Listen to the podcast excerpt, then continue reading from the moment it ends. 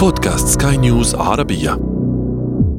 تستمعون إلى بودكاست كان ياما سينما. معكم إيمان جبور. ونتحدث عن سينما القرن العشرين. وكما يقال في قاموس السينما. أكشن كان ياما سينما.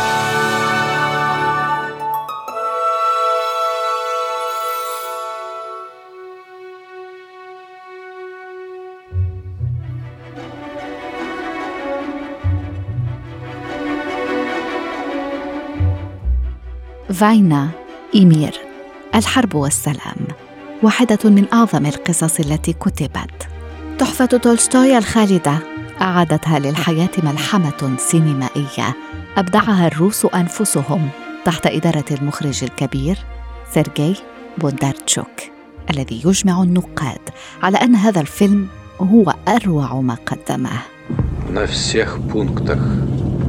Это неприятель! Нет! Смотрите же! Братцы! Хамаш! Эй, куда врешь? Вы раненый? شريط سينمائي من سبع ساعات تقريبا تبدو للوهلة الأولى مدة طويلة جدا تتطلب استثمارا كبيرا للوقت والطاقة والتركيز لكن بالنسبة إلي كانت تجربة مشاهدة هذا الفيلم عظيمة للغاية. تمنيت لو استمرت مشاهده وتفاصيله المبهرة لأكثر من ذلك ثم إنني شاهدته على أجزاء الفيلم صدر في أربعة أجزاء بين عامي 1965 و 1967 وكل جزء منها يشكل فصلا جديدا مختلفا يصور حالة حرب أو سلام مختلفة لكن الفصول كلها والشخصيات مرتبطة فيما بينها. Мне страшно за вас, вы не знаете себя. Как не тяжел мне будет этот год, отсрочивающий мое счастье. الحرب والسلام من الإنتاجات السينمائية الأكثر تكلفة على الإطلاق ليس فقط لأن تصويره استغرق خمس سنوات بل إن الفخامة كانت السمة العامة للفيلم مواقع التصوير والديكور والأزياء والإكسسوارات تميزت بتفاصيل مذهلة ومشاهد المعارك كانت من الروعة بمكان. تمت الاستعانة فيها بعشرات الآلاف من الكومبارس وبشكل عام كان أسلوب الفيلم متفردا. المخرج وظف الكثير من التقنيات كتقسيم الشاشة والمونتاج السريع للغاية الذي يضفي لمسة من السورياليه أحيانا. من حين لاخر كذلك يعرض الفيلم لقطات طويله للغايه تتحرك فيها الكاميرا عبر القصور والمناظر الطبيعيه الخلابه وساحات المعارك فريق الممثلين كان بارعا للغايه واظن ان خلفيتهم مسرحيه وهو اختيار كان مناسبا جدا لروح هذا الفيلم Петр Кириллович, князь Болгонский был вам друг. Он и есть вам друг. Он говорил мне тогда, чтобы обратиться к вам.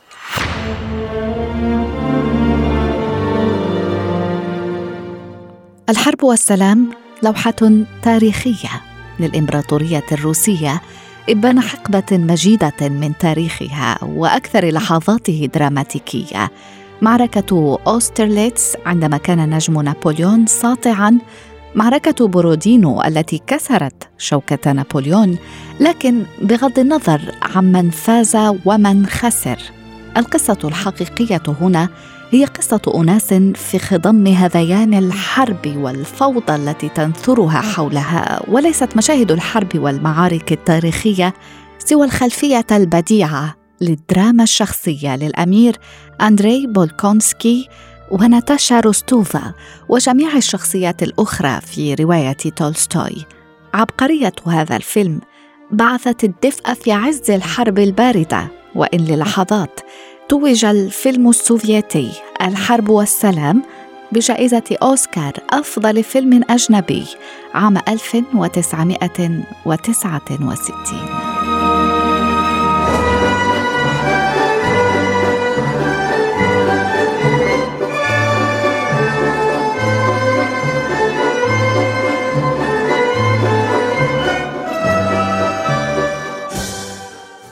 الناقد السينمائي سعيد المزواري سعيدة باستضافتك معي.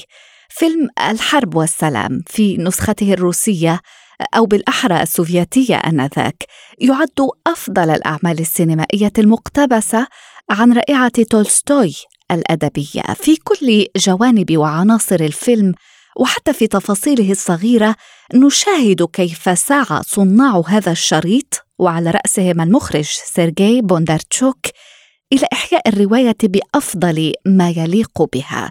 سعيد المزواري ربما لم يحتج الفيلم إلى فرض نفسه على أكاديمية الأوسكار وانتزاع جائزة أفضل فيلم أجنبي في عز الحرب الباردة ليفرض تفوقه على المستوى العالمي.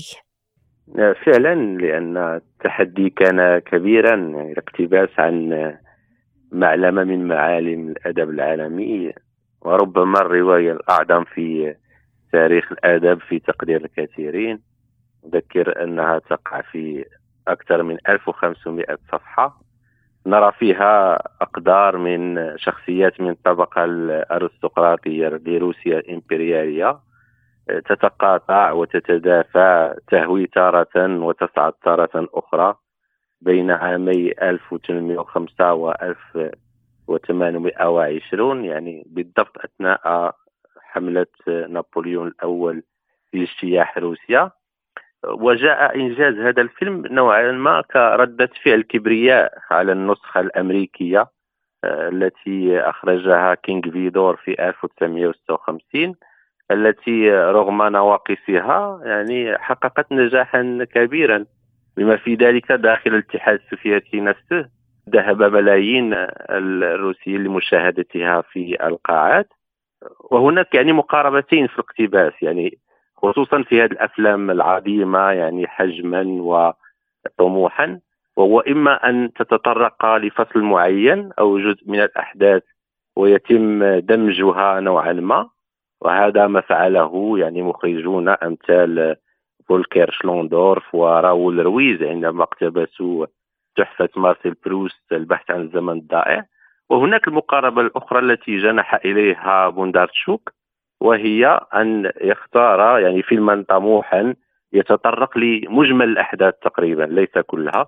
من خلال فيلم هائل الأبعاد وطموح يعني تبلغ مدته أكثر من سبع ساعات في إحدى النسخ مقسمة لأربعة فصول وميزانية ضخمة يعني هناك من يتحدث عن أكثر ما يوازي يعني 700 مليون دولار يعني بالروبل الروسي يعني مع إسناد يعني أكثر من 300 دور ومعارك ضخمة يعني استدعى بعضها استعمال كتائب من الجيش الروسي بلغ تعدادها يعني أكثر من 120 ألف ممثل كومبارس في معركة بورودينو. وقد استدعى التصوير كذلك بعض التحديات التقنية يعني اللجوء لكاميرات خفيفة محمولة على أحبال معلقة لالتقاط حركية الحشود والخيول والمدافع لأن الكاميرات 70 ملم التي استعملت كانت ضخمة نوعا ما لا تتيح انسيابية الحركة. هوس العظمة تجسد كذلك في الحرص على صدقية الديكور والأكسسوارات والأزياء. تم مثلا استعمال أكثر من 35 ألف زي عسكري. أما جماليا يعني المثير في الفيلم في نظري هو أن بوندارتشوك حرص على تصوير مشاهد الرقص والأوبرا الموسيقية الخلابة التي تتخلل الفيلم وتبين نوعا ما أن الأرستقراطية الروسية ظلت متمسكة بطقوس الاحتفال. يعني حتى يعني أثناء الحرب ملتقطا بذلك الروح الروسية التي تدفع هذه الشخصيات إلى الانخراط بالعنفوان نفسه في الحرب كما في الحب. يعني تميز الفيلم كذلك بمشاهد رائعة للتناغم والتماهي بين الشخصيات والطبيعة. آه هذه المشاهد التي بدت كأنها تمهد نوعا ما لأسلوب آه الذي اشتهر به كيرنس ماليك يعني في أفلام مثل شجرة الحياة والعالم الجديد حيث تلتقط الكاميرا مشاهد يعني الهضاب والأشجار والسماء مع مرافقتها بالصوت الداخلي للشخصيات يعني لنقل احاسيس الشخصيات ونوعا ما سيكولوجيتها الدقيقة. ولعل أبرز مثال على ذلك هو مشهد الحوار بين أندري بولونسكي وشجرة البلوط يعني بعد أن عاد مصدوما من الحرب وتلقى صدمة أخرى بوفاة زوجته ثم عودة إقبالي على الحياة بعد سقوطه في حب ناتاشا روستوفا وهذا الحب الذي صوره بونداتشوك أيضا بجرأة معتمدا على شاشة منقسمة يعني ينقل كل جزء منها آه، انتشاء آه، يعني الشخصيتين بشعور الحب بعد عقد الخطبة بينهما. آه، أعتقد أن حرب وسلم هو من أعظم أفلام الحقبة السوفيتية. وربما من أفضل الأفلام الحرب على الإطلاق. أفلام قليلة في تاريخ السينما. أذكر ربما باري ليندون لستانلي كوبريك.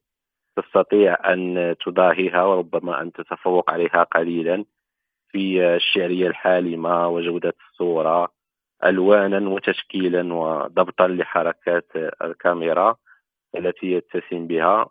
ليشكل رغم الأموال الطائلة التي صرفت فيه ملحمة سينمائية وإرثا فيلميا لا يقدر بثمن اليوم؟ الناقد السينمائي سعيد المزواري شكرا جزيلا لك.